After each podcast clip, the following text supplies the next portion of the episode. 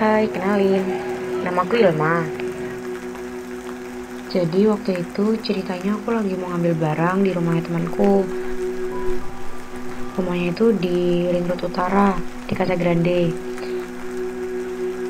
Nah, terus akhirnya kan aku minta temenin adikku. Aku ngambilnya berdua tuh naik motor dari arah uh, Amplas. Nah, waktu itu kondisinya kalau nggak salah hujan atau gerimis gitu. Jadi sekedar informasi aja, rumah temanku itu posisinya agak pojok. Terus depannya itu kayak gerbang pembatas perumahan gitu loh. Dan depannya itu kayak hutan gitu soalnya kelihatan banyak pohon-pohon tinggi dari rumahnya dia.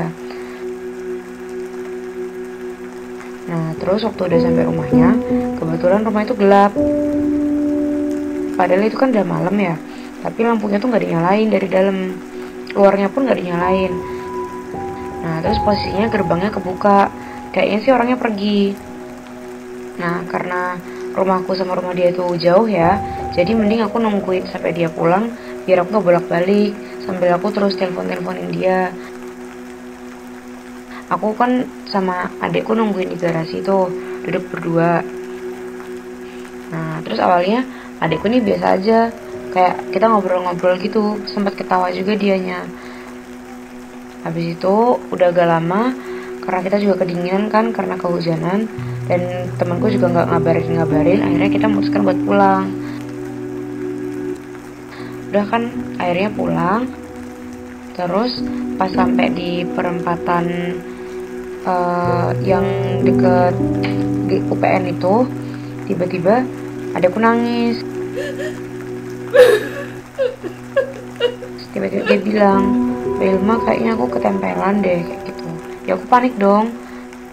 Habis itu aku kan sambil ngelus-ngelus gitu aku bilang baca ayat kursi N baca ayat kursi terus kayak gitu. Tapi dia nggak bisa ngomong dia bilang nggak bisa berat nggak bisa sambil nangis nangis gitu.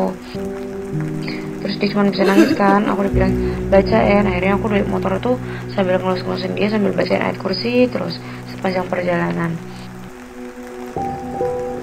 dan sampai rumah itu pas sudah nyampe rumah karena aku bilang tuh ke orang tuaku bun ini Dina kena apa kayaknya ketempelan.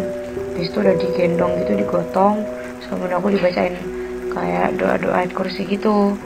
Terus akhirnya dia cuma kayak nafas terus akhirnya udah sih sadar kayak gitu ceritanya